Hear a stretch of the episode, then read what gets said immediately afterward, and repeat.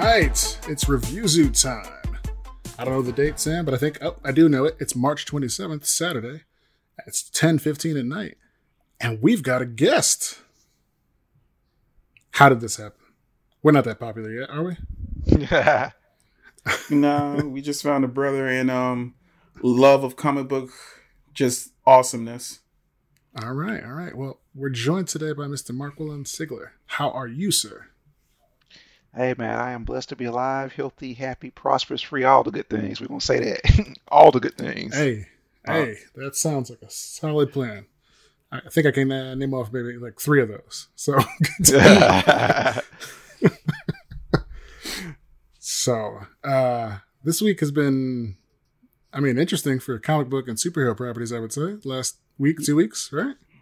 Yeah. I think it's been a glorious time to be a comic book person. A glorious time. I think so. Some of the stuff we're going to be talking about tonight came out all in the last 2 weeks. We got the Snyder Cut of Justice League, which that's divisive on the internet. It's been a wild Twitter week. We have the Suicide Squad trailer that just debuted yesterday on the 26th of March. Superstore, the TV show, had its series finale this week. We had several comic books this week that came out. Cable, X-Force, X-Factor. Lots of things with Excalibur. Yeah. And we got the first two episodes of The Falcon and the Winter Soldier, which is already, you know, for a basic action show, I feel like doing some different stuff than we don't expect from Marvel stuff already.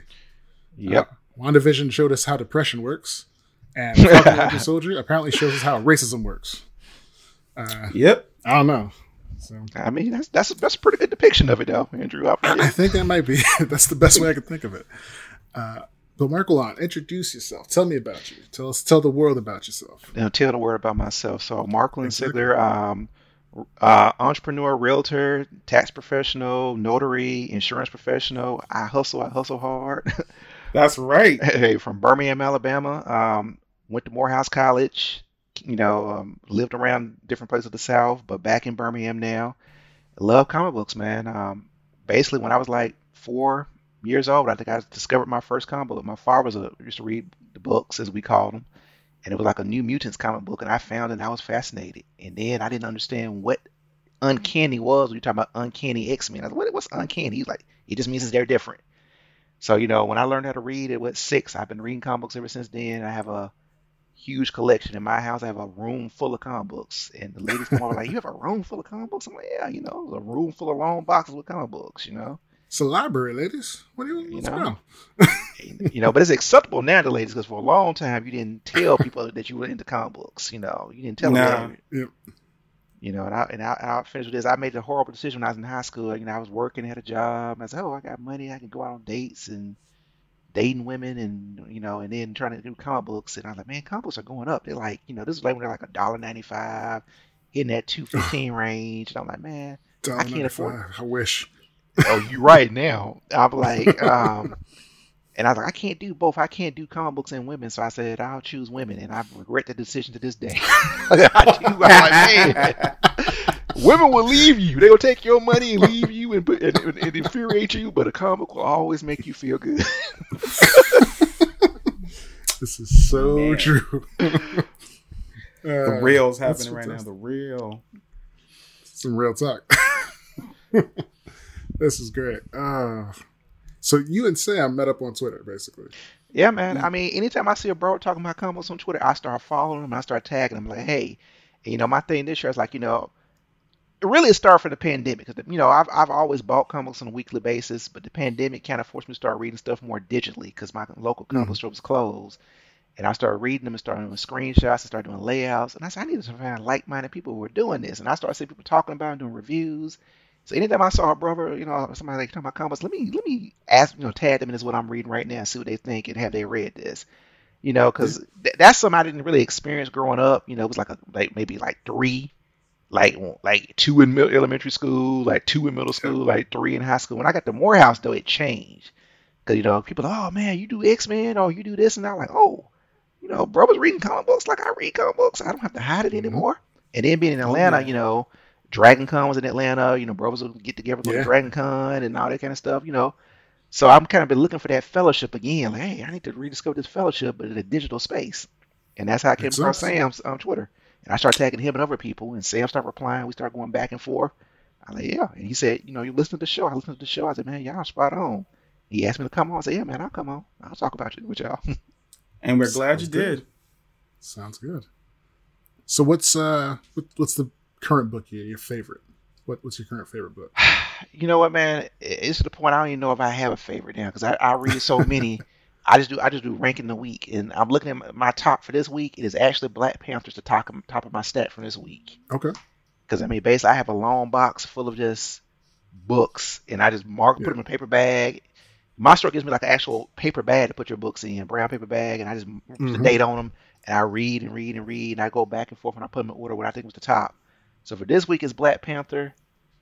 Looks like followed by Maestro, then Bitterroot, Scumbag, Once and Future, and Teen Titans Academy. That's my top five. Right. I've been meaning to read Teen Titans Academy. Yeah. I was surprised by it. I mean, I picked it up because, you know, you just kind of flip through the store like, all right, I got a limited amount of funds. I'm going to flip through, see what it is. This looks good.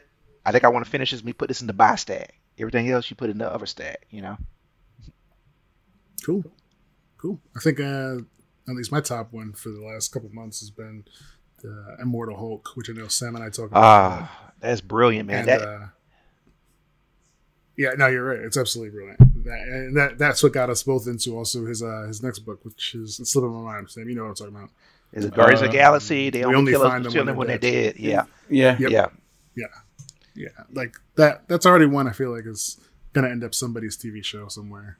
Well, I think a lot of writers write to get picked up now. They're using the Mark Millar model because they say, "Oh, wait a minute, you know, he did it. You know, Bendis had success. Robert Kirkman has had astounding success with it." And I'm like, "That's the model, you know, to get paid." You know, we didn't have that on the list, Sam. But should we be talking about Invincible a little bit today? Oh no, it's on there. It's on the main topic. I missed it. Okay. Oh, you're right. I see. I didn't want to correct you. I see it. It's right there below. My mistake. Yep. It's right there below. Okay. So then I think, since we have a decent amount to talk about, we should get started. Yep. Right. So first things first, the Suicide Squad trailer. What did y'all think? Yes. I liked it. It seemed a little bit more silly than I wanted to, but I mean, I think they're just going all in, especially if they got Peacemaker on there. And I remember Peacemaker from the comics is like just being insane. I was like, okay. John Cena. It's John Cena, and he already has an HBO Max show lined up too. I'm like, okay, yeah. They're doing a spinoff just for his guy. I'm happy. Yeah, for John Cena. I liked it. It definitely is silly, but it feels like James Gunn, and honestly, that's my biggest problem I think with the DCU. It's just it feels like it takes itself so seriously. Yes, and this feels like now it's a show that doesn't take itself super seriously, but it also takes its plots seriously. So I can kind of roll with it. Like the story is taken seriously by the characters, but the characters don't take themselves so seriously in like their situations. So I guess it's the modification of it. So let me ask you something. James Gunn didn't direct the first one, did he? No. Okay. That was David Ayer. Okay, so I see it when you said the modification of it. I like it's like Guardians of the Galaxy. That's when you said it. That's what clicked for me right there. It is. Yeah. And he took let's say a third tier comic book team and made them into a major motion picture franchise. And they were, they were third tier. I read them, but I'm like, you know, it wasn't like Avengers or X-Men or anything like that. Exactly. Yeah.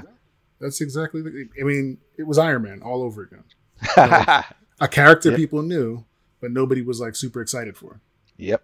And then it's like, now he's the focus of an entire universe. Everyone's excited for him. Everyone who didn't know him is like, yo, it's Iron Man. Like, this is the guy you respect.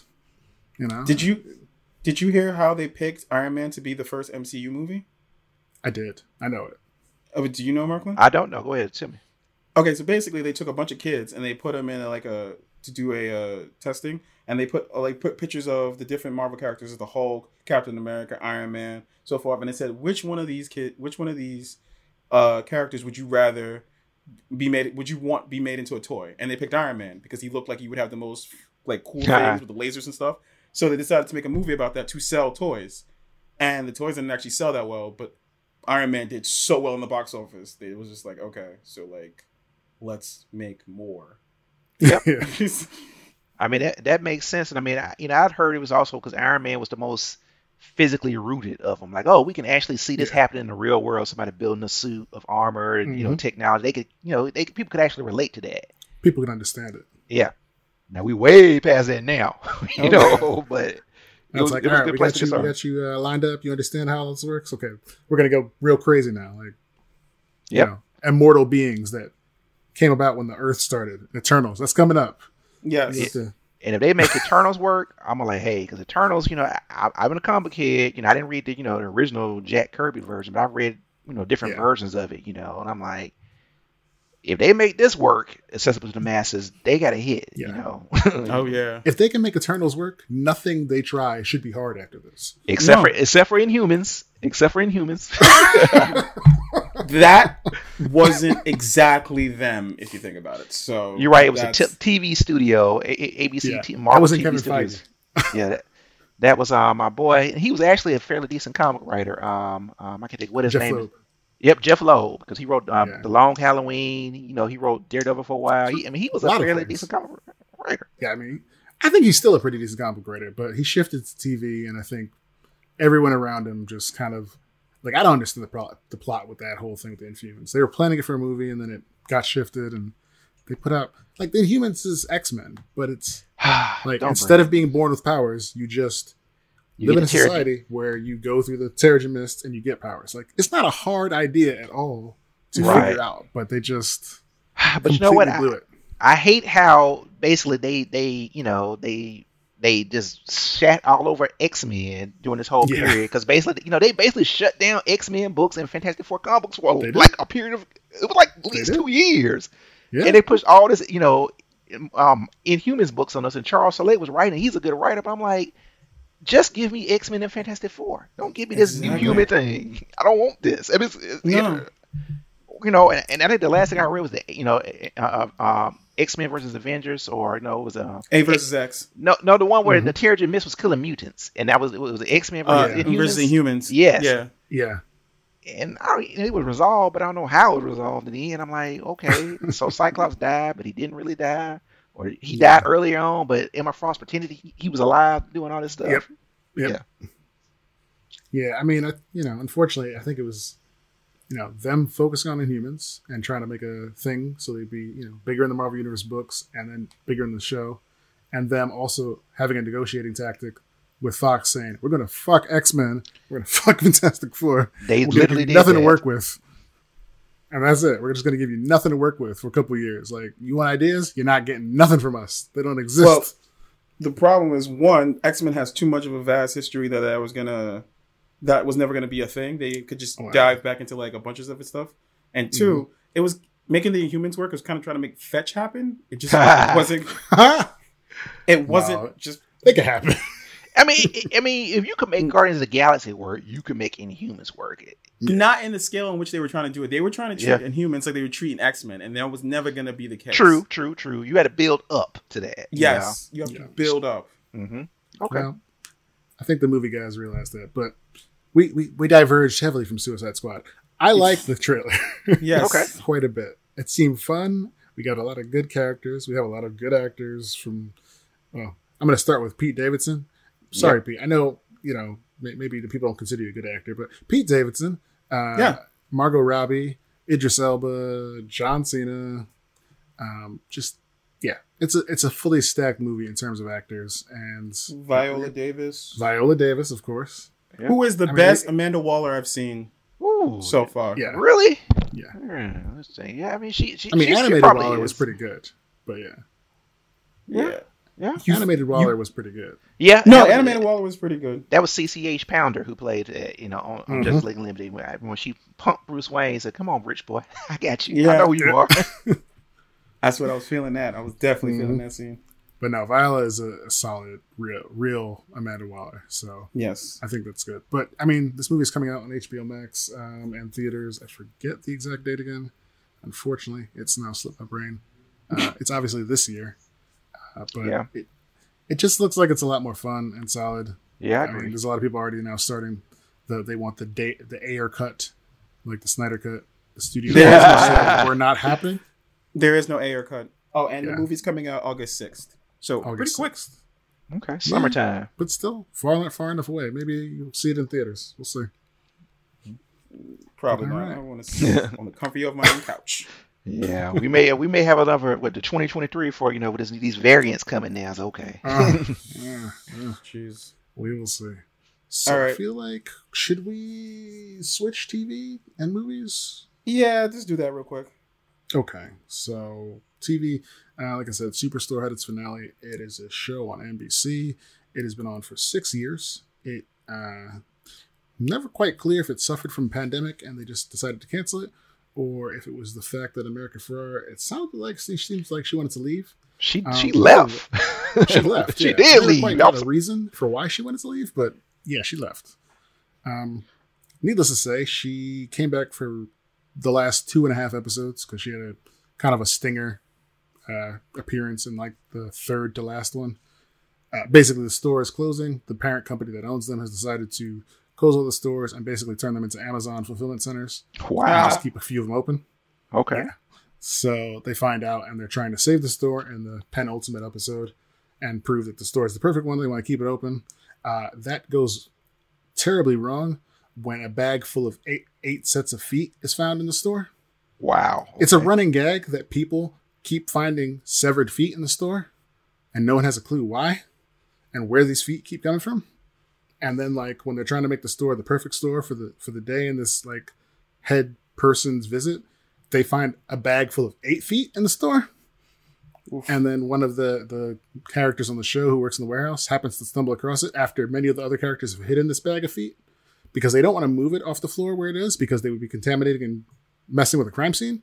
So they just basically stack up a bunch of, like, LaCroix boxes around it really high on the floor, and somehow this guy who works in the warehouse comes up and he's like, well, these boxes don't belong here, and he starts moving them, and then next you hear him screaming, there are feet here, feet, which customers hear, and then it becomes a scene and the police show up, and needless to say, we find out the store isn't going to be saved anyways. That way it's going to turn into a recruitment center, a fulfillment center. And then the last episode is just kind of tying up loose ends. You see certain characters get together, and the main character is played by America Ferrera, and unfortunately the guy whose name I don't remember his real name, but he plays the character Noah, who's the lead. Yeah. They get together kind of at the end and finally kind of resolve their will they won't they, because they're going to get married, and she kind of she left. I remember that. Yeah, she left. Yeah, she left. So you're a watcher of this too. The girl I was dating, I like Superstore. Let me just be clear, because to me it falls in that category of stuff like Community, stuff like that, where you just have a bunch of characters. I call them real life Simpson and Futurama shows. There's a different bunch of different characters who just interact. And as soon as I saw Superstore, this is Walmart. And I've been a ship shopper. So I've worked in, I've gone to stores like Target all the time. Superstore cares. It really represents what you see in these stores. People like asking dumb questions. People looking for stuff. The employees doing just enough work to appear to be competent. That's what it is. So don't bother me. I'm competent. I don't want to get fired, but I don't want to do a lot of work either. I don't want to do a lot of work either. Yeah. Yeah. I mean, I enjoyed the show. It was, it was a bit of a turn off your brain and kind of just sit down and watch for half an hour kind of a show. Yep. But, it got 6 seasons. It was solid. Characters were likable. They all had growth. They all had their personal arcs that they kind of fulfilled, the main characters. So it was a lot of fun. And, you get to actually get a happy ending out of the show, even though you watch basically them dealing with the fact that, it is closing down and only a few of us will get to work here, but everyone goes on, it seems, to do something else that fulfills them and is happy. It's got a nice little happy, tidy, happy ending. So, good job for that. I can't complain. Decent show. All right. Next is Justice League Snyder Cut. Snyder Cut. I'm going to be the first one to say I didn't watch all of this. So I'm going to also sit out this conversation because I also didn't watch Superstore. So did you watch the theatrical? Oh, no, I did. I just so there you go. You can comment on things if they come in. So the Snyder Cut was 4 hours, so obviously we can't break it down into depth. But Mark Willon, as someone who saw both. What's your verdict on comparing the two together? like I said, Andrew, I think when we were doing the pre-conversation, I've seen both, and like I said, I like the theatrical cut. You know, and I'll be on record. People are like, "Well, you like it?" I'm like, "Look, man, it's not Avengers: Infinity War, Endgame. Let's be clear on that." But I liked it. I enjoyed it. I said for that year of movies, you know, and I was like, it was the best superhero movie I saw that year, and I go see all the superhero movies. And when I first heard about this Snyder cut, and Ray Fisher was mad at Josh Whedon, I'm like, man, probably don't be like that, man. But once I saw it, I said, Ray Fisher, I owe you an apology. I owe you an apology because you were right. Joss Whedon did you an injustice on this. You know, Ezra Miller, it was better. I hadn't felt like this since I saw Superman 2, the Richard Donner cut. I'm like, this is a different movie. This is a different movie. Okay. I'm like, I'm amazed by that. So, is there anything that stands out to you besides maybe even Cyborg that this movie delivered on than the theatrical cut? You know, of course, you know, you actually get to see Darkseid, you know, and I'll call him a Darkseid, you know, however you want to call him, Darkseid. You know, you actually get to see him. You know, I think I like the way they had Steppenwolf done, you know, and I think you got to say like that. I think the battle you get to see with the Green Lantern, and you know, you clearly know that's Ares and Zeus, because I thought it was like, well, that's Shazam in the battle. I said, no, this is Ares and Zeus in this battle. I was okay, you know. Although it could have actually been like a previous Shazam too, right? Because I mean, they've done that, so it could have actually been. I thought I saw that myself. Yeah, and I was like, is this Shazam? This is the Wizard Shazam fighting this battle right here. Yeah. You know, and I'm like, you know, so I mean, the fight scenes would be better, you know, and I noticed the differences in things, like you know, some stuff I thought they should have kept, like Aquaman. You know, his story was a little bit more fleshed. It seemed like everybody's story was a little bit more fleshed out. You know, it was. And I mean, I noticed it, and I think the biggest thing that's catching is going to take us something we come to later on today is how even the resolution with you know, Martha Kent getting her house back, and it was Bruce Wayne bought the bank, he bought the bank and gave her back, you know, her house back. You know, that wasn't in the theatrical cut. The house, but no, I'm gonna buy the whole bank instead of buying the, you know. So this doesn't happen again, you know. I just want to take care of all of this. I own the bank that owns your mortgage, so that you don't have to worry about house. Exactly. Because I'm a boss like that. It pays to have a friend like me. You know, I got you killed and stuff like that, so it's the least I can do to make up for it. Yeah. I mean, that's probably that's the real reason. Like, I got you killed. I think I owe you this much. Did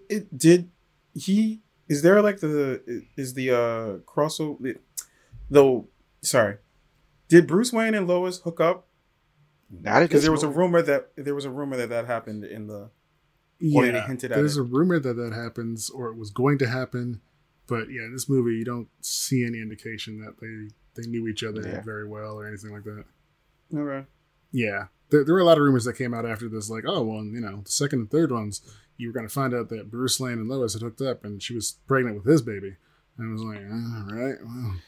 Well, stranger things have happened to Bruce Wayne, because you know, he's kind of a dick. If you look at some of the stuff, like I'm thinking about Batman Beyond in that comic series, you know, he basically knocked up Barbara Gordon. I was like, man, how you gonna knock up Dick Girl, man?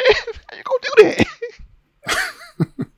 Raw too. That's the fucked up thing. You mean to tell me you have all these types of gadgets and gizmos, and you didn't think, you know, a condom? Look, man, this ain't Adam West Batman. He don't. Got everything in his utility belt. This is all it is. You know, but you know, Bruce Wayne, you know, he has a habit of with the ladies. You know, he hit the ladies. You know, he a pimp, man. You know, he is. You know, normally with a normal woman, he can pull out, but with Barbara Gordon, she's got the same training almost as him. So you know, couldn't do it. Couldn't do it. And then we saw it again in the Killing Joke animated series. I was mad about this. I was like, hey, man, obviously this chick is wanting to bang this dude, and he just kind of let it happen. You know. You know. Yeah, I don't know. The DC animated crew has gotten a little horny over the years. I feel like it just keeps happening. You know, the longer we go with these guys, the more horny they start to get. It's getting a little obvious. I'm not sure. That's one way of looking at it. But yeah, I've only gotten about an hour through the Snyder Cut, so I did see the big battle that happens in the past with the Amazons and the gods and Darkseid and all that stuff. That was impressive. Steppenwolf, I think, is definitely a lot more visually impressive. And I feel like the battle he has with the Amazons is probably a little longer than it was in the theatrical cut. It was. Yeah. You know, and it's an impressive battle. I mean, I enjoyed that, you know, especially they're trying to keep the mother box away from. I enjoyed the theatrical cut, but I see more detail. Like the sister that was in Krypton, her part is more pronounced than that too. I'm like, yeah, man, I love that sister was in Krypton. You know, I'm like, yeah, she's one of Amazons. Right, you're right, I remember that. But yeah, I mean, it's the fight scenes I see from the most part definitely are better. Again, yeah, from what I can see, all the characters definitely get a bigger, a fleshing out. You know, you get a lot more detail. Definitely the Aquaman stuff. That happens early enough in the first hour. You see a lot more of him. You get a little bit more. I guess it just kind of comes down to the fact that I feel like I could be more enthusiastic for the Snyder Universe if they had just kind of been patient. And it's just the fact that they put so much into this Justice League movie that, like, a lot of this would have fit into an hour and a half, 2 hour, like, standalone movie for each of these characters.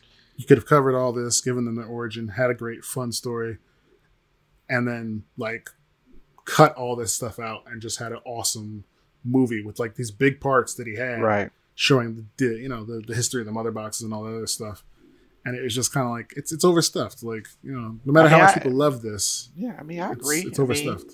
And they can use the Marvel model now because, you know, I actually have a subscription. I still have it, surprisingly, to DC Universe. Now it's DC Infinite. And I'm like, I don't even know what I'm paying for now. It's a comic book. I mean, but I subscribed to watch Titans. And I'm like, man, because when Titans came out, the Titans was a sleeper hit of the year.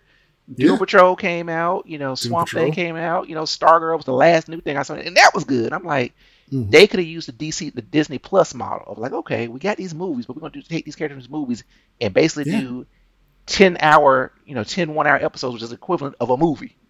Yeah. But, you know, DC or AT&T, Warner, but whoever owns, I don't know what's going on over there now. Yeah. It's just, it just seems like with the movies, they've always been really impatient. Like the TV shows, they go, but the movies, they just... Or even the animated movies. I mean, you know, like Justice League, Dark, the War, Apocalypse War. Dark Side War. Yeah, that was brilliant. I mean, you know, I was like, my girl was like, what have you got me watching? They really didn't got like this? And it ends with flashes. Like, they were like, you just need to go back in time and change this, bro. You just need to go back in time and change it. This ain't no world we want to live in. Yeah. And spoiler, that happens in the Snyder Cut. He goes back in time to fix something in the battle. So... yeah. I mean, Snyder Cut, it's out. It's there. It's on HBO Max. If you loved it, go ahead and watch. Because you got 4 hours to kill, I guess. You got 4 hours to kill. Let me ask you this, because now I see, you know, because the Snyder Cut, to me, say this, they were like the Game of Thrones season 8, last season of Game of Thrones. Like, we need to redo. I'm like, nobody's going to refilm a whole season of Game of Thrones for y'all. No. It's the Snyder Cut people like that to me. I'm like, come on, y'all. But I'm like, you know what? Y'all are actually right. Now they've turned into, like, restore the Snyderverse. Okay, here we go. Here we go with this. DC doesn't want to do it. Yeah, they got a little too much now. Yeah, but DC, like I said, I don't even know. Like DC is, I don't know what they doing right now. Like I said, when they cancel Swamp Thing on DC Universe, I'm like, what, this doesn't make any. This is a good show. It doesn't make any sense. Why y'all doing this? Yeah, you know, I don't know. What are they doing? Wow, that might be our final word on the Snyderverse, unless I get annoyed by the Twitter handle going crazy in the next few months to come. So I think we got to move to comic books now. Yeah. So, Marklin, do you have a comic that you want to talk about that you think was like, yeah, I gotta.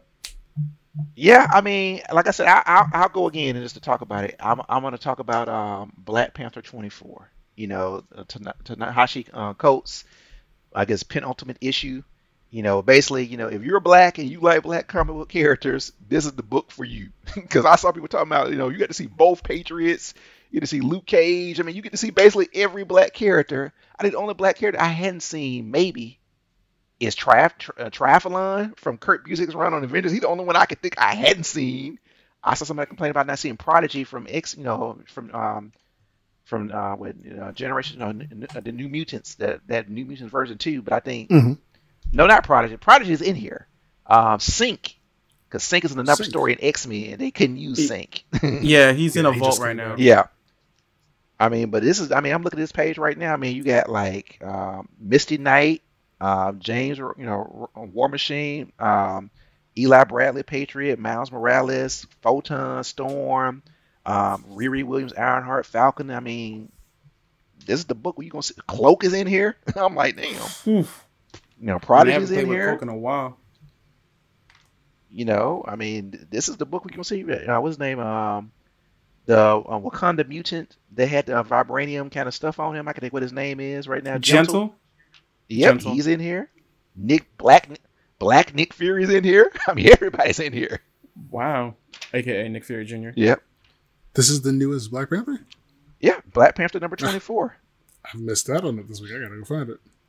You need to go find it, man. I mean, because I think next issue is the end of it. And this is the whole, conclusion to Ta-Nehisi Coates, the intergalactic empire in Wakanda.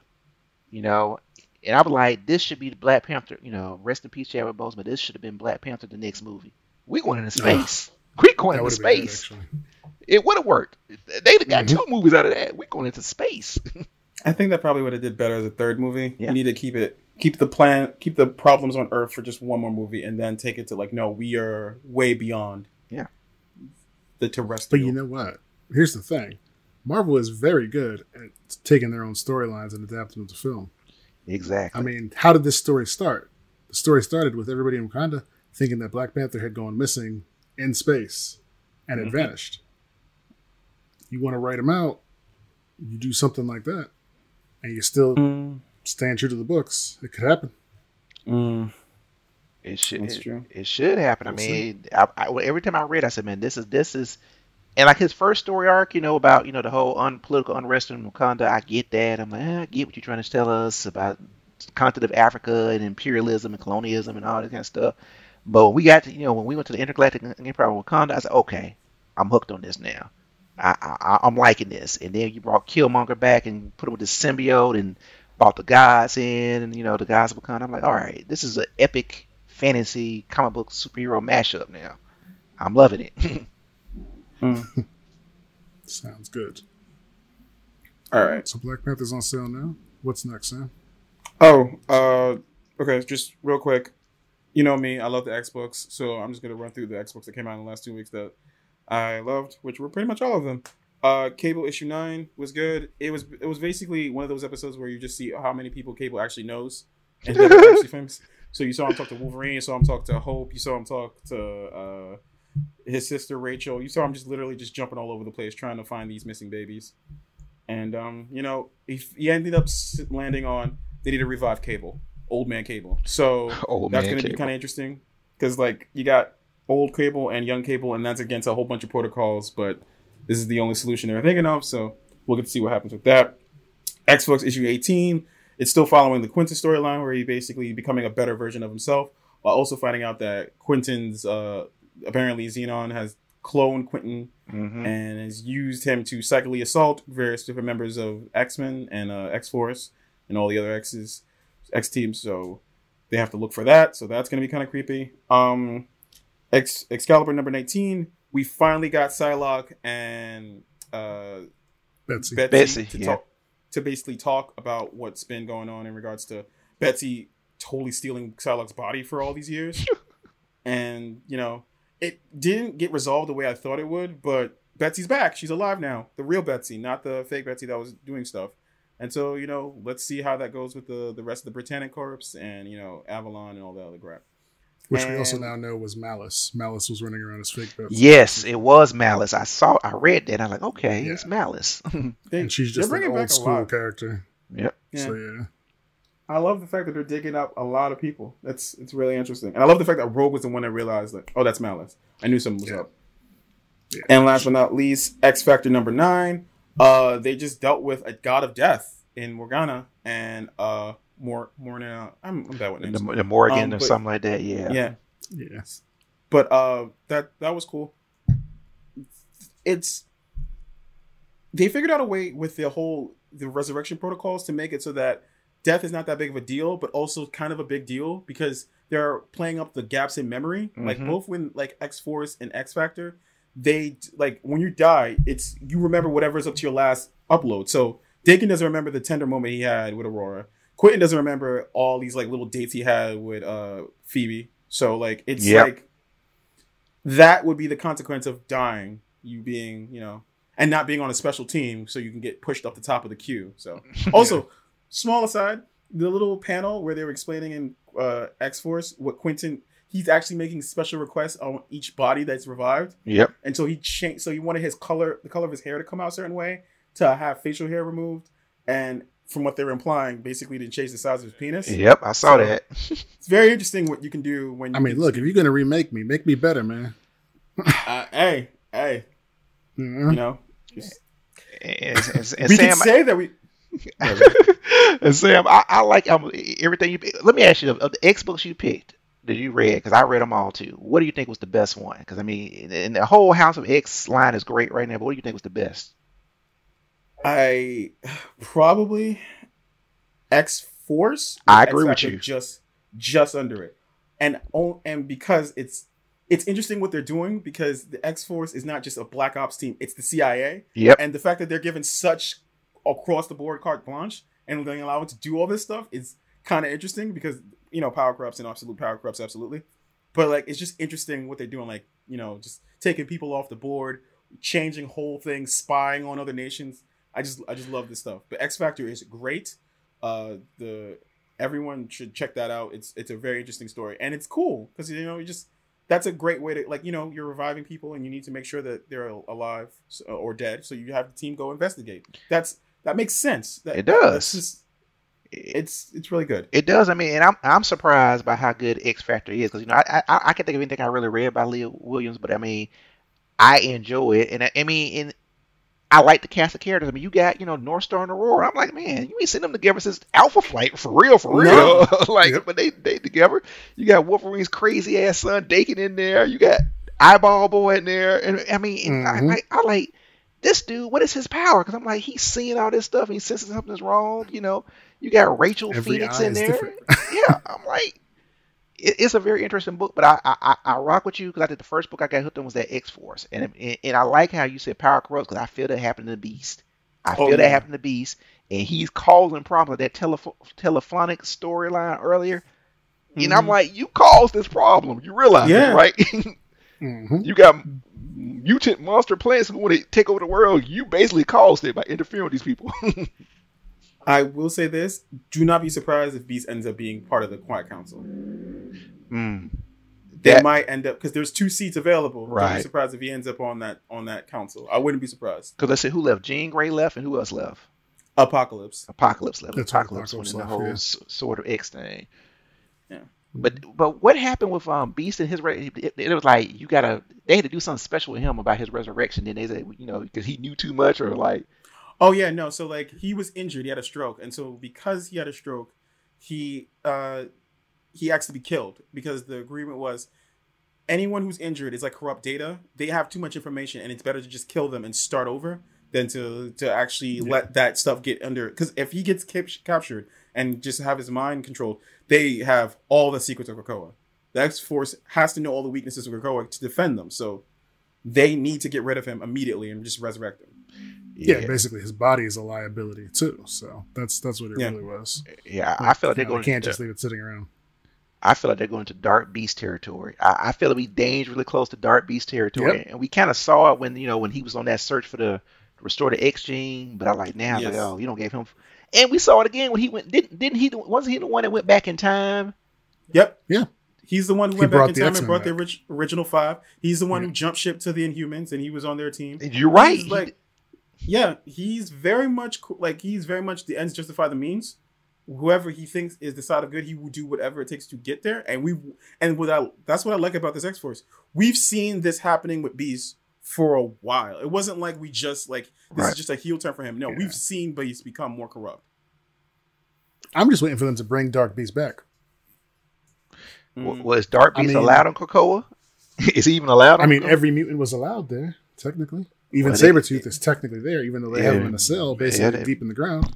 Yeah, but I think he counts as a duplicate or a clone. Yeah, but because he's an alternate reality, so technically he's he's no different than Rachel, honestly. Yeah, but they play Rachel doesn't have another person in the world that's just like them. Just getting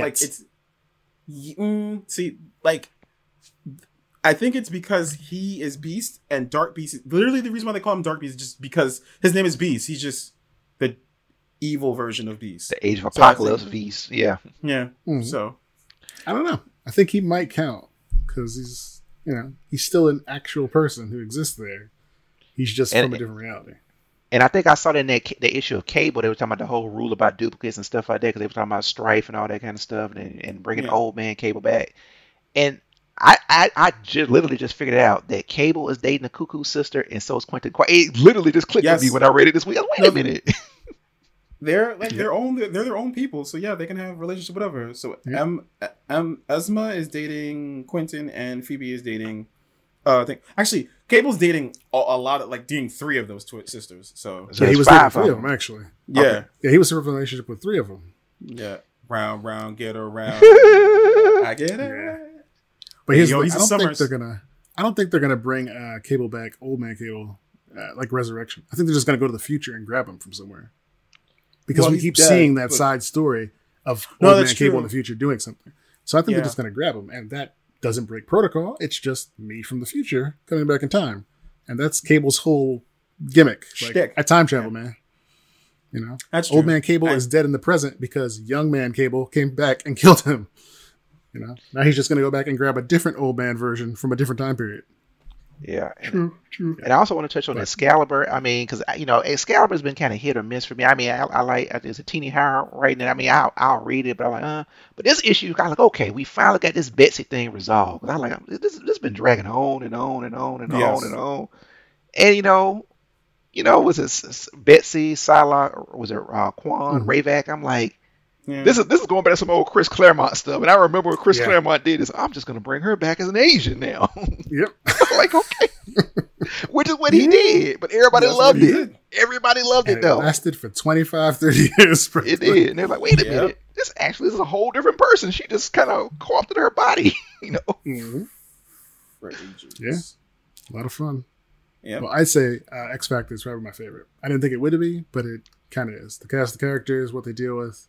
I'm actually probably digging it the most. I do like all of them, but I think X-Factor might be my favorite. So. Wait, let me ask you, is it your favorite over X-Men? Because to me, X-Men, when it comes out, I feel like that's what they say at the end of the month. That's like, all right, you read all these books. Now it's time for us to hit you with the hammer right now. Yeah.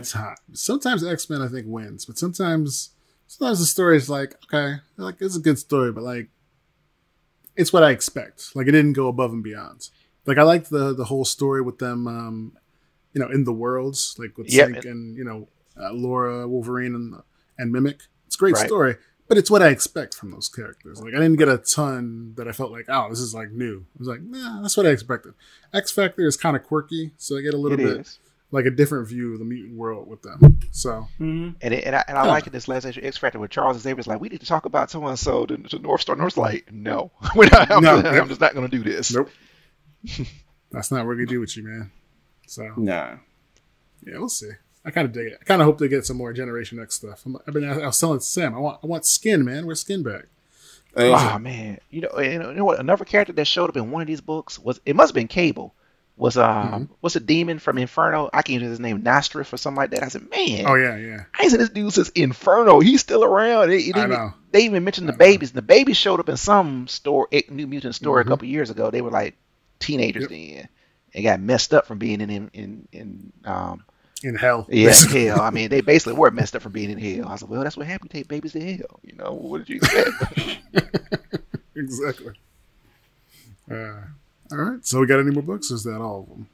Nah, I think that's it for this week. All right. Yeah. Cool.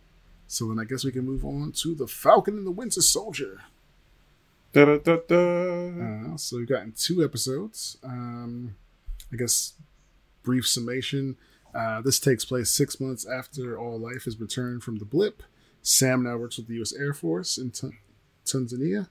He's basically helping to stop a terrorist group led by Batroc, who hijacked the plane and taken an Air Force officer hostage with his new first lieutenant support from Joaquin Torres.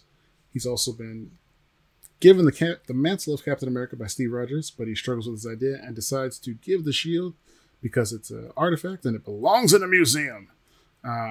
Bucky Barnes, who was recently pardoned, attends government-mandated therapy. Bucky is basically dealing with all the bad things he did over the decades as the Winter Soldier. We see him basically friends with an older Japanese man. We later find out in that episode he's friends with that older Japanese man because he's been trying to find a way to tell him that he killed his son many years ago. It seemed like in like some place like Russia or something like that he found him. But yeah, that's not going well for Bucky. Needless to say, Torres, Falcon's partner, is injured in an encounter with a superhuman group named the Flag Smashers in Switzerland, and Falcon basically goes to help him after spending some time with his family. But in the meantime, the government announces a new Captain America has been crowned, and it's now John Walker, who fans might know as the U.S. agent. Yes. So, first episode impressions.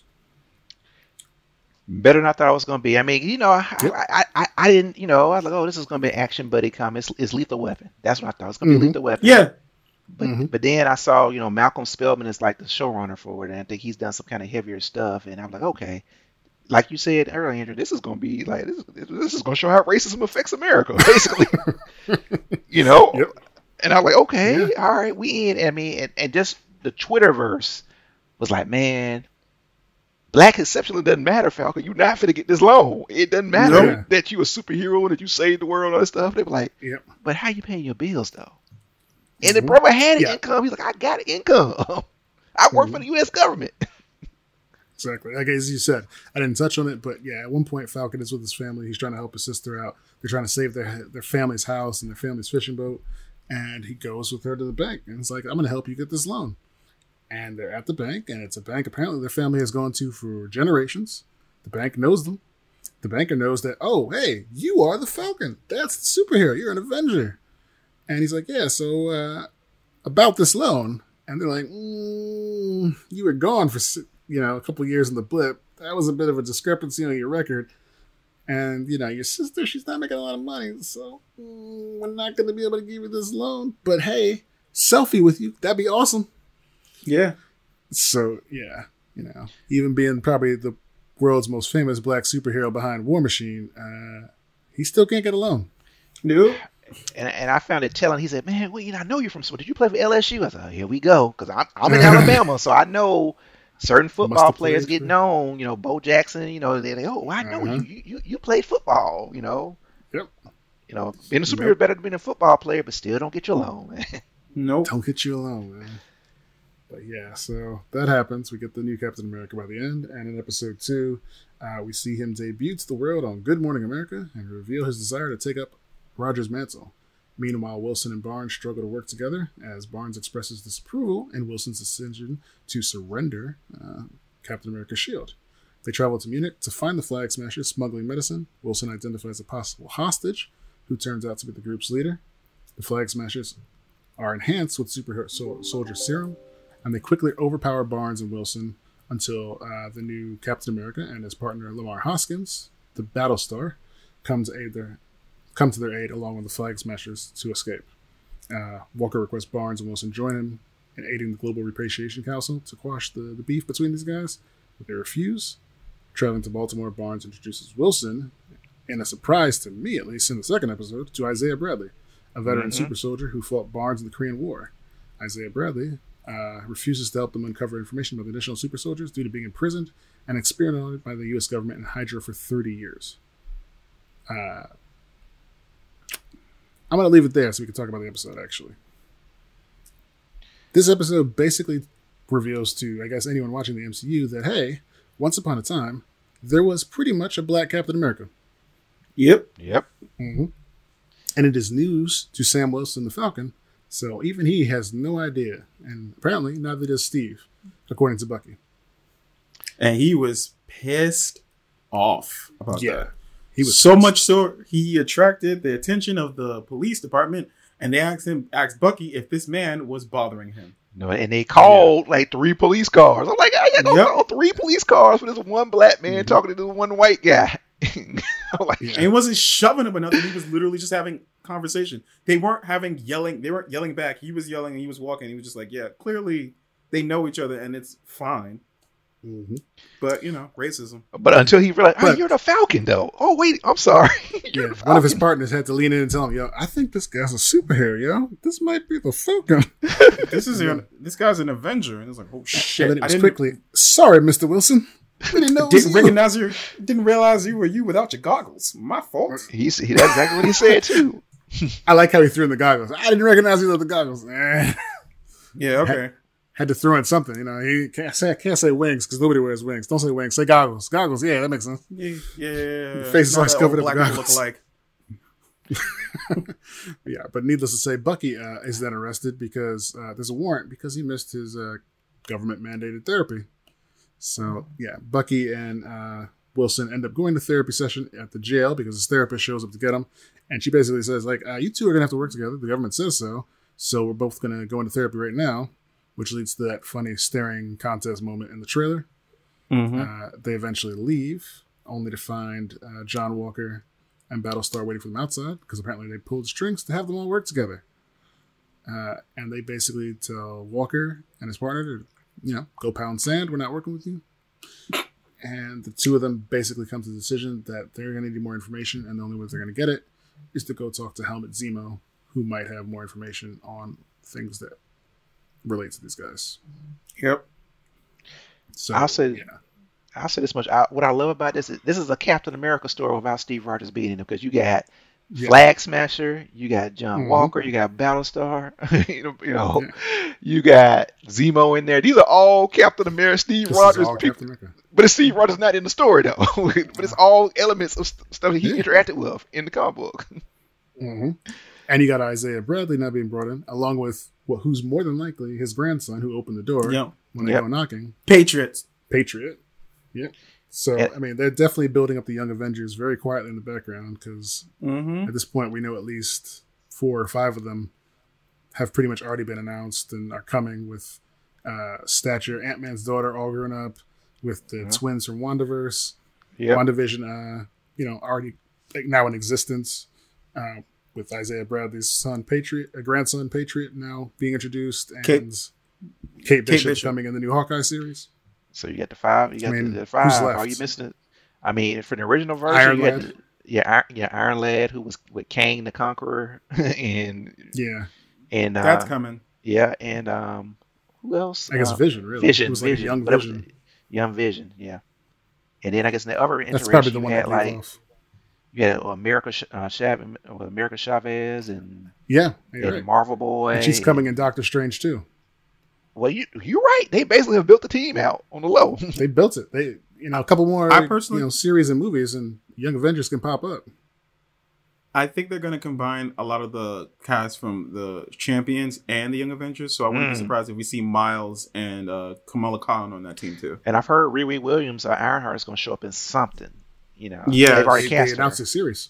She's getting her own. Okay. She's gonna have her own. She's gonna get her own show, but almost certainly she's gonna be in Armor Wars, right? Which is gonna be starring a Rhodey, Don Cheadle. Yeah, she'll more than likely be in Armor Wars for sure.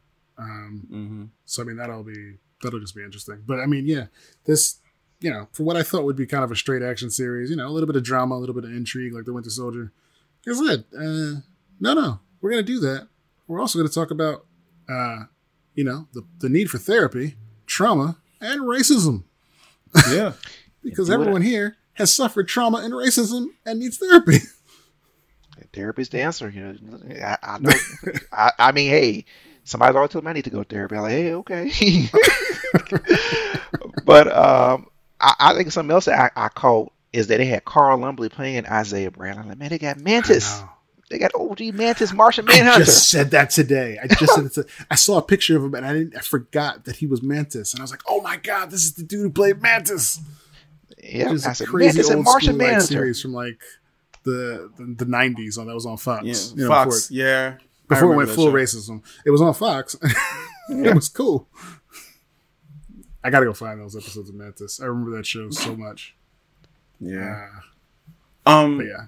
One thing I wanted to bring up from that episode 2 was the moment that Bucky and Sam had, where he was basically Bucky was telling him what the issue he had with Sam, which is basically Steve gave him the shield, and he's like, you should have he gave you the shield to be Captain America and you gave it back, and how like if Steve was wrong about you, then maybe he was wrong about me, and that's why this is also such a big thing for him. And I was just like, mind your fucking business, Bucky. Like, really? That's all. That's the shit. You're just like, oh, you should have took the shield because Sam told you. Steve told you to took the shield. Like Steve, ain't my daddy. I'm sorry. Like, also, I'm a black man being Captain America. You don't think that might have a little bit of a conflict of interest in regards to that? Like, I mean, soldier's one thing, but to be the face of America, come on, like, just Mikito, just a little bit. I mean, and I'll say this much, you know. If you go back to episode 1, Don Cheadle was like, basically like, look, bro, you don't need to do this. Don Cheadle knew then, like, Jay's like, you don't need to do this. You need to do this. You sure you want to do this? And they screwed him. And I'm like, every black person knew they finna screw this bro for giving over this shit. Yep. And that's exactly what they did. Yeah. It's good that you gave the shield. Bucky knew, like, nah, man, you're the best guy for this job. And, you know, I think definitely there's a bit of trauma on it. It's like his part. It's like, man, if he believed in you that much, I need you to be the person he believed in too. Because that at least means like Steve ain't wrong. Because he believes in me and I don't know if I can live up to it. But if you can live up to it, at least I could keep trying. So basically I need you to do the emotional labor so I can feel good about myself. Got it. Okay, cool. But you know, Bucky's a 100-year-old man with a lot of sins to pay for. Exactly. I mean, this doesn't make any sense. I mean, I understand it's therapeutic and you know, like this 12-step stuff like that. But how you going to go to somebody like, hey, man, you know what? I killed your son and I actually got a pardon for that. And I'm in therapy. And I'm like, that's not going to go over the dude. Like, you should be in jail or you should be dead because my son is dead. I don't care what you did to save the world. I don't care who your friend, who your best friend was. That's not going to end well. Yeah. No, it never will, but, you know. Like Isaiah Bradley says, you can't just wake up and just change who you are. I mean, maybe you can. Maybe other people can. I was like, whoa. I don't know if they would have given the same Bucky did a lot of bad things that he didn't want to, you know, like, I feel bad for Bucky. I mean, the only person who tried to hold Bucky accountable really was Tony Stark. He's like, I'm just going to kill him. Yeah. I'm just going to kill him. And he's like, I can't let you do that, man. He didn't know. He's like, I don't care. I'm just going to kill him because he killed my mother. No. That's a normal reaction. You kill my mom, I'm going to kill you. Yeah. It is. There are no winners in this situation. It's just, you know, Bucky's not a bad guy, but he was a bad guy. It's just. Just one more thing. Sorry. And in regards to a prediction for the future of the series, I'm fucked up for saying this, but Battlestar is going to die. He shouldn't die. I was so happy to see Battlestar. I'm like, man, he shouldn't die, though. He shouldn't. He's going to die in some... like, if I'm following TV like history type of shit, Battlestar is going to die in some type of engagement. And he's... John Walker's not going to take it the right way. And he's going to do something foul because of it. I'm going to tell you what I thought, Sam. I said, because we know from the books, John Walker, some people call him a psychopath. And I'm like, he crazy. But, you know, basically, you know, they killed his parents and he basically went on a rampage. He basically went like almost a Punisher-style rampage. Mm-hmm. And that's when Steve Rogers had to come back and take the shield from him. I feel like him being in the public so much is going to attract the attention of these flag smasher people and they going to kill his family. That's what my guess is right now. And that's what's going to set them off. Yep. But you know, somebody asked me. They were like, yo, has this guy, John Walker, always had a Spanish wife or girlfriend? And I was like, nah, I think it's made up for this. But now that you say it, ooh. That lady in danger. That lady in danger. I mean, because everybody knows that it's John Walker from this part of Georgia. And the Hesse High School is near Captain America. I'm like, that ain't good, man. This dude, the kind of enemies this dude You've put too much information out there, buddy. Are fanatics, fanatical people. And he didn't have a super... Yeah. Well, let me ask you this, guy. I heard somebody said the power broker was mentioned, but he didn't have the super soldier serum or any kind of power broker or power up in this version of it, does he? Not that it seems. They said that they don't. They didn't say that he doesn't, but I would not be surprised if we find out later that he actually took some stuff. You need to take some stuff to be Captain America. That was my problem when Sam was Captain America. I'm like, you need something because the kind of people you're going up against, even though he does it as Falcon on a regular basis and survives. Exactly. So. But so the kind of his edge is all his gadgets and Falcon gear and the shields. But like a normal person without all that, like now you need a little bit more. I mean, even Bucky, but I guess you can make the argument that Bucky in the books was able to hold it on because he had the rope in the arm, and even in the Winter Soldier, he was able to match and almost defeat Steve. Well, technically he's got the Super Soldier Serum too. Remember, he's got a slight derivative. He was experiencing the Infinity Formula, so they call it. Yeah. So he's got a slight derivative of it as well. Like, he's not Steve's level, but he's better than any normal person.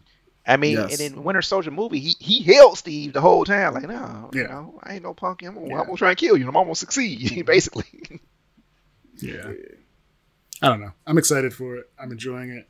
Marvel continues to deliver, so they will now teach us about racism after teaching us about trauma and depression in WandaVision. They keep doing it. So next topic is Invincible, and I'm just gonna let you guys know right now, I'm gonna be fanboying throughout this entire thing because I watched. Now, I haven't finished the third episode, but the first two episodes, if they're anything like, if the third and the future episodes are anything like the first two episodes, I am so fucking here for it. This is perfect. This is exactly what I wanted. Perfect. All right. So if you want to take some of this, I know I only watched the first episode. If you saw the first two, we could talk about that, and we'll leave the third one until another time. Yeah, I mean, I saw all three of them, but the first two, I mean... Okay. I mean, I'll say this, like... We can do it, then. I knew about Invincible. You know, like I said, and you know, but I've been mainly, my comic book reading is mainly, you know, the big two, Marvel, DC. You know, of course, I was reading the Dark Horse and Image. I remember the issue of Invincible. You know, Invincible is this book kind of chugging along. I remember sitting in the comic book store. So, oh, it's chugging along. This is cute. And then I heard everybody start talking about Invincible. That issue where his father beat the shit out of him. Yes. And I saw it. I was like, oh shit, he really did beat him. But I didn't really buy it.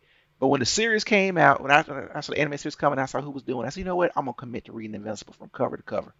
I did, and I was like, I slept on Invincible. I really did. Yes. The fights in Invincible are up. Yes. It's like Dragon Ball Z mixed with like Kryptonians times 10.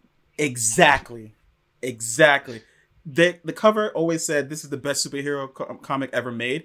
And they always stood by it. Because everything, one, the fight scenes were amazing. Two, the world building was amazing. Three, they always took risk and chance and like did things that no other superhero comic was willing to do. Like not to spoil anything, but Mark has been considered the villain a bunch of different times throughout the Invincible run. He made a lot of mistakes. I mean, you know, like was it dinosaurs or whatever the guy? I'm like, you know, let's I'm gonna give him a chance to do this, or I'm gonna do this, you know, and Yeah. Invincible was much better than I thought it was, you know, because I mean, I read Kirkman's Walking Dead more consistently, you know, I read that in trades, and I kind of would look at Invincible, but I would pick up an issue of Invincible every once in a while, but once I read Invincible from cover to cover, I was like, I slept on this. I just have to admit, I slept on it. I really did. Mm-hmm. And I was like, go ahead, say it again, Andrew. No, I was just gonna say, it's a solid series. And the series, so, you know, they did the big reveal at the end of the first episode that they did in the comic book. Where you're like, oh, Omni-Man's not which we think he is. Yeah. So, like, the first episode, they basically go through Mark getting his powers. He realized, like, in the comic, he's literally throwing a garbage into the trash, and he accidentally throws it into the stratosphere, and he's just like, it's about time. So, you know, you meet Omni-Man and his parent and his mom, and you get took his powers, and you see Omni-Man working with the Guardians of the Globe. And, like, they're pretty much... The Guardians of the Globe is, like, a perfect copy of the Justice League with, like, very, like, just slight tweaks. And they're great. And Mark is learning how to use his powers, which I loved. I love the fact that they didn't do that in the comic, but they did it in the series, and this is way better. Yep. Showing how his abilities work in regards to, like, being able to push off things and punch everything. So that means that he can throw a powered punch literally from any position he is because of the way his thing moves. And, like, how flying is, like, flexing a muscle... Like, all of that is great. Like, I love building how the abilities work out like that. But, like, you kind of get a feeling in the first episode in the beginning, like, in the middle part, that Omni-Man is a little not, like, super... Yeah, he's not Superman, you know, like, truth, justice, and American way. He has a slight temper. Mm-hmm. He doesn't know exactly what to do all the time. But he's confident, and he has powers. And he just tries to exude that when he does the thing he does. But then, like you said, Marklin, we get to the end, and well, you wanna cover it? Man, I mean, basically that fight was the truth. I mean, I read it in the comic book; it didn't really shock me in the comic book, but it was much better on the TV. I like that fight was the truth. I mean, you were seeing heads getting ripped off, and you know, hands going through guts and stuff like that, and you know, and blood and eyeballs, and I'm like, people were not ready, and I looked at Facebook today. People were like, I thought this was a cartoon. It's an adult animation. It's adult. That's what I keep saying. It's an adult animation. Because y'all need to see this. Because he, It gets violent. That's what I loved about Invincible. Like, yeah, they will not shy away from blood and guts. People have been punched in the gut, like punched and guts just fly out. Yep. Jaws have been punched off. Yep. Teeth have been smacked into different dimensions, like smacked into stratospheres. Someone got their leg ripped off. Yep. Like a popular character got their leg ripped off. You're right. At one point, it's a very violent comic. I was about to say anime. It's a very violent comic, and the animation is reflecting it well. I also like the fact that in the comic, the scene that we're talking about, that literally was about 3 pages. Two pages max. Exactly. It was one. You just saw him just super speed and just wipe everyone out, and then it was just him like, It was more of a visceral one-on-one combat. I mean, 1-on-5, 6 combat, and I mean, man, just wrecks. And I mean, it actually felt like with luck they could have potentially taken him down, but it was like, they weren't ready, so they had no shot. Exactly, and they were not ready. He did it on purpose, and what I liked about it, because even though as strong as Omni-Man is, he took damage in that fight. He took damage. Yes. They were close to taking him, but yes, he just. But if you think about it, he fought them the exact way he was supposed to fight them, which was he took out the speedster first. Exactly. Because that was the only real threat to him in regards to like slowing this down. Because that guy was pushing people out of the way. Yeah, he was saving everybody. Yeah. Red Rush. And which I never knew the speedster's name in the book. Red Rush. Red Rush. This guy broke his hands trying to punch him while he's squishing his head till it popped. Like, just ridiculous. Y'all gonna make me rewatch that scene again. I'm on. Oh no, it's on my. I tweeted it. I was just like, Superman could never, and I just tweeted it. I was just like, no, y'all got to see this. If you haven't seen it, see it, please. Yeah, and I mean, just saying this and all, like this cast is stacked. Yes. Like I mean, everyone is played by someone. Yep. Like yes, Mark's mother is Sandra Oh. His father, Omni-Man, is J.K. Simmons. Mark himself is Steven Yeun. Zazie Beetz plays another character coming up, Amber Bennett. I mean, she's in there. Amber's the black chick that's in the episode. Yeah, you're right. And they changed the race of Amber from and I'm like, that's Amber. I'm like, okay, yeah. Mm-hmm. Also, I like the fact that they either move things faster or change how things are. Like, it's clear that William's gay. Yeah. And like, they know that he's gay. It's not like you find William discovered, like, comes out to Mark like issue 20 or something. No, he's already established as his gay friend. Yep. Like, it's already thing. But I mean, Jillian Jacobs, Zachary Quinto, Mark Hamill, Seth Rogen, Kyrie Patton, Mae Whitman, Clancy Brown, John Hamm. Like, everyone's in this. It's ridiculous. I wonder how they just assembled that cast. I mean, but I think this is the project. I mean, Amazon had to shell out some money to get all those people. They had to shell out some money. I mean, they had to. You could have gotten smaller people for a lot of some of these roles. And it's just like, Michael Dorn, like, Nicole Byer. I mean, everybody is somebody. It's ridiculous. Like, there were no small names. It's like, this character's only going to be in 2 episodes. We should hire a huge actor to play him, with some pedigree. But the voices fit. J.K. Simmons is a great choice for Omni-Man. Yeah, that's just choice. I mean, Ezra Miller is in as a person in one of this. Like, he's in one episode as some guy, D.A. Sinclair. Oh, he's D.A. Sinclair? Okay, that's the guy who was kidnapping people and making them cybernetic robots. Oh, yeah. That's right. I completely forgot. But yeah, like Digimon Hansu plays a Martian emperor. Hell, yes. I've seen this now. Reginald Vell Johnson plays the principal. That's right. The high school was named the high school was named like Reginald Vell Johnson High School or something in the book or something. I'm like inside joke. I think he said, "I love Family Matters." Yeah, and they were just like, "If we can get him on, we'll get him on." And he's just like, "I ain't doing nothing right now." So man, there's so many people in this. Like even like these one episode people: Sonequa Martin Green, Justin Roilands, Gary Anthony Williams, Lauren Cohen. Wow, it's just one episode. These guys all the way at the bottom of the list, but God, so many people. Yeah. I mean, I don't know if Kirkman had that promo because of The Walking Dead or what. I mean, he's like, hey, I'm doing The Walking Dead, but because I mean, Lenny James played like the Batman-like character, that plays Morgan. Darkwing. Yeah. I was like, man, that's Lenny, because I watching on Amazon, you can do that little X-ray thing. I said, wait a minute, who's playing this and who's playing this and who's playing this? So I'm like, okay. Yeah, I mean, I'm excited for it. The first 3 are out.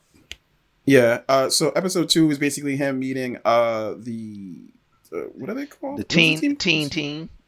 Yeah, teen team. With, you know, Atomic Eve, Rexplode, Duplicate, and Robot. And Mark is kind of going. That was his first big fight, and he froze on the first one, but the he starts to come into his own in the second and third. We also got another brutal scene with Omni-Man, just showing you what someone with Superman level powers could do if they really wanted to. He wipes an entire planet. He did, and he was like, "The Earth isn't yours to conquer." And he didn't say it, but I said it for him. It's mine. Hold on, me show y'all. This is my planet. Just destroyed. And then that scene where he's having them open the portal again and he's holding a mountain over them. Yep. And then he just flies to the portal and lets the mountain drop, and they're just no mercy. No. Sound like Cobra Kai, no mercy. Yeah. Also, I love the mom in this. How her relationship and everything. I love the little things that they do that shows that she's been married to a superhero of this caliber for so long. Certain things don't bother anymore. When he super speeds in and she has wine, and she just real quick catches it before it even spills. Mm-hmm. 'Cause she's used to him super speeding in. Or he's Dad got pulled into a dimension, or an alternate dimension. She's oh, so he won't be home for dinner. Okay, whatever. And she's aren't you worried? He's nah, he's fine. He's gonna come back. He'll be fine. She's that's happened before. He got hurt. That didn't happen. But him disappearing. Yeah, that's fine. Mm-hmm. He'll be fine. He's fine. But yeah, this is a good series. Again, I haven't watched episode 3, but I hear that this is the one where they reformat the new Guardians of the Globes after they've been wiped in the first episode by Cecil's in charge of it. I also love how they're handling Cecil. Cecil is exactly how he should be. He needs to be a more of a dick Nick Fury. Yeah. And that's exactly what he is. And I say this one, Cecil is played by Walton Goggins, who I call Shane from The Shield. I always remember knowing him as Shane from The Shield. I'm like, Shane!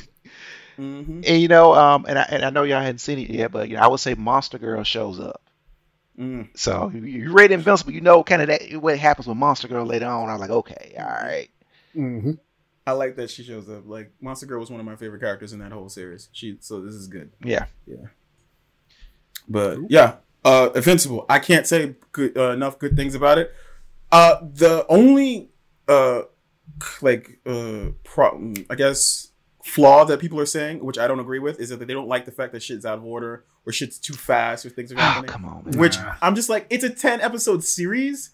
You're not going to be able to fit in a lot. If you're going to go with the arc I think they're going, how to get all this stuff in, y'all need to add some filler stuff in there, and you need to speed some certain things up. You're not going to do it in order. That's ridiculous. Well, I mean, also the comics was based on the necessity of we got to sell every. That's the kind of thing about comics is serialized storytelling. We got to sell a new story every month.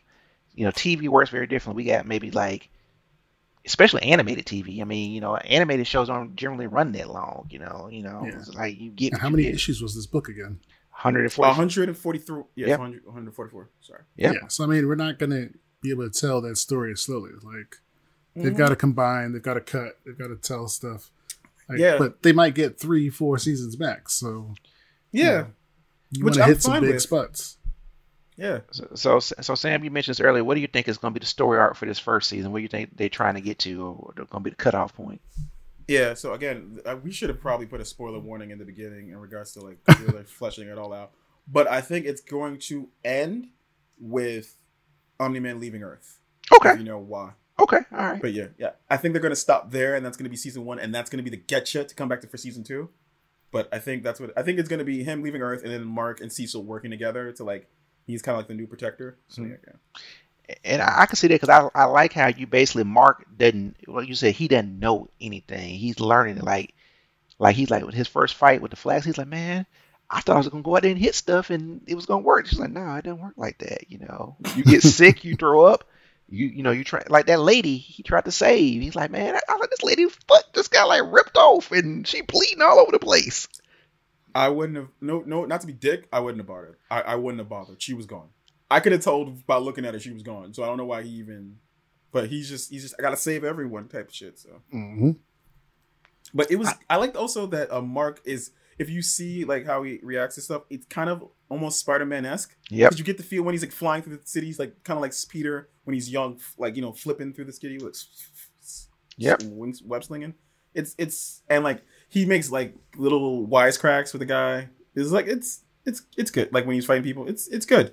He, I definitely think Invincible is kind of a analog or homage to both Spider-Man and Superman. Like, hey, he has the power similar to Superman, but his journey is similar to Spider-Man, you know. Yeah. Although I think, you know, Spider-Man is never allowed to really have a conclusive ending. Like, oh, I'm gonna get with Mary Jane and be happy. That's never really gonna happen, you know. Oh my God. Yeah. Sam hates that. Yeah. You hate that, Sam? I do. That's actually one of the things I love about Invincible, and that's what made me hate it more in Marvel and DC. Invincible allows characters to change and grow, and just let that sit and not be the new status quo. Whereas in Marvel, Marvel and DC, no, whatever the character's like, you got to bring it back. So you know Bruce Wayne is going to be Batman, he's going to get his money back. You know Spider-Man is going to be not doing as well as he could be with his genius brain. Like just things that they just never let just be. They'll just always got to bring it back to the status quo, or, you know, people not going to like the comic anymore. You know? Well, you know, but Sam, to your point, I think what I noticed is that when a movie comes out, because, you know, people have the general public has a perception of these characters, you know, like, oh, well, I know Peter Parker is Spider-Man, something like that. Or let's use the Captain America example. Like, I think it's either Bucky Barnes or Sam Wilson was somebody with Captain America before one of these movies came out. I said, by the time this movie comes out, Steve Rogers will be Captain America again. I think at that point, Steve Rogers was Commander Rogers. I said, he is much more effective being Commander Rogers running S.H.I.E.L.D. than he ever was. Exactly. Being, you know, leading it, and he's just much more effective doing that. But because this movie came out, we got to put him back in the uniform and make him Captain America again. You know, so I think that's what it is. They're like, that's what people are familiar with. We got to put it back in there.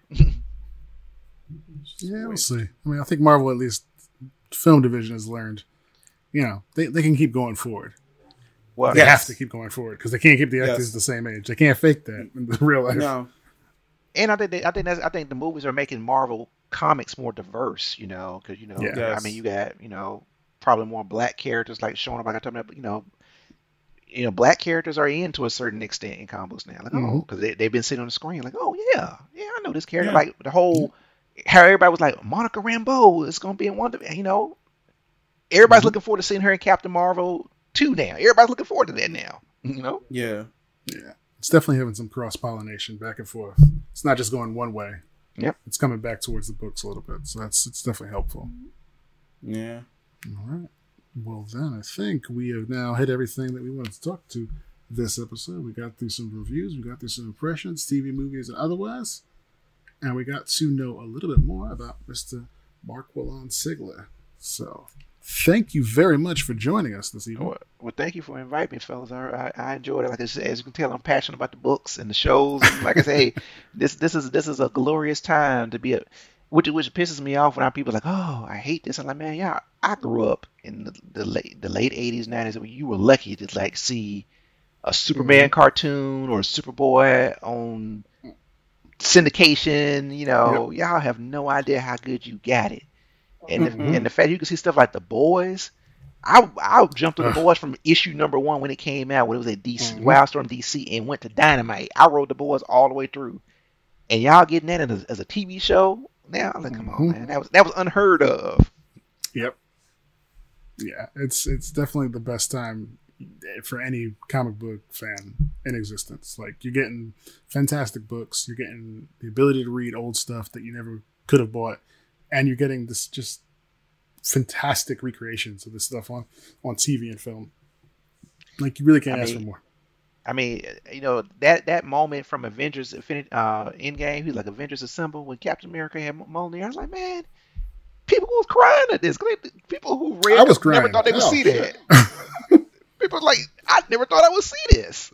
Yeah. Never in life. Andrew, we saw that in theaters together. I think I cheered. I think I put my hands up. Oh, I was like, yes! I was cheering and fighting tears. It was ridiculous. Just Cap holding the damn hammer. I was cheering and fighting tears. I was like, oh my God, they've done it. You know, and I mean, and they proved it worked. I mean, because I remember when you know, Joss Whedon, when they did the first event, I said, this is going to work. I'm thinking about it. You got this super soldier and this monster and this god. He's got his armor suit. If they can make this work, it's a game changer. And they did it, you know, because up until then, we were like, oh, Batman works. We know Batman works. You know, Superman kind of works. You know, I don't know about the other guy, so just throw him in the movie. We'll see. I mean, and just think about the evolution. I mean, think about it. You know, I mean, Smallville ran for 10 years, man. And I think I watched. Oh my god, don't remind me. I think I watched all 10 years of that. You know, Arrow ran for 8. Well, it was 8 or 7. Mm-hmm. How many years it ran? Yeah, about 7, 8. Yeah. I mean, you got a 7, 8 year series out of Green Arrow. Now, true, you basically copied Batman's modus operandi, but hey, wasn't he always a copy of Batman in some way? I don't know, man. Batman's the only one they seem to understand. It's the only one they feel like, yeah, we can get this. We can get behind it. Anything else, it's like, a little too risky. We don't know about it.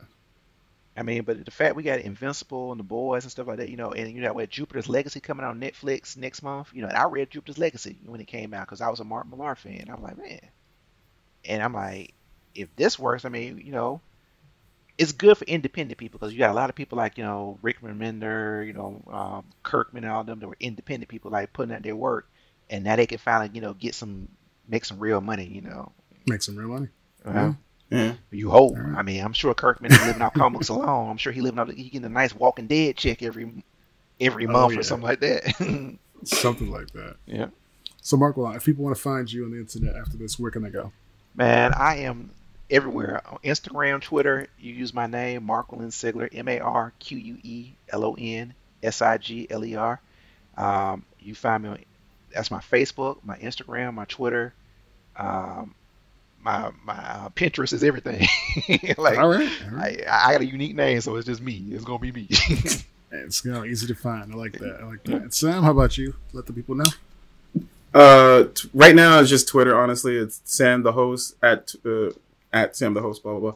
And but I'm active on there. If you want to talk to me about comic books or the newest movies that come out, or just see me tweet funny shit, feel free to follow me. It is funny. And myself, you can find at AG McDonald on Twitter. Not so much on Instagram. I don't really use it for myself.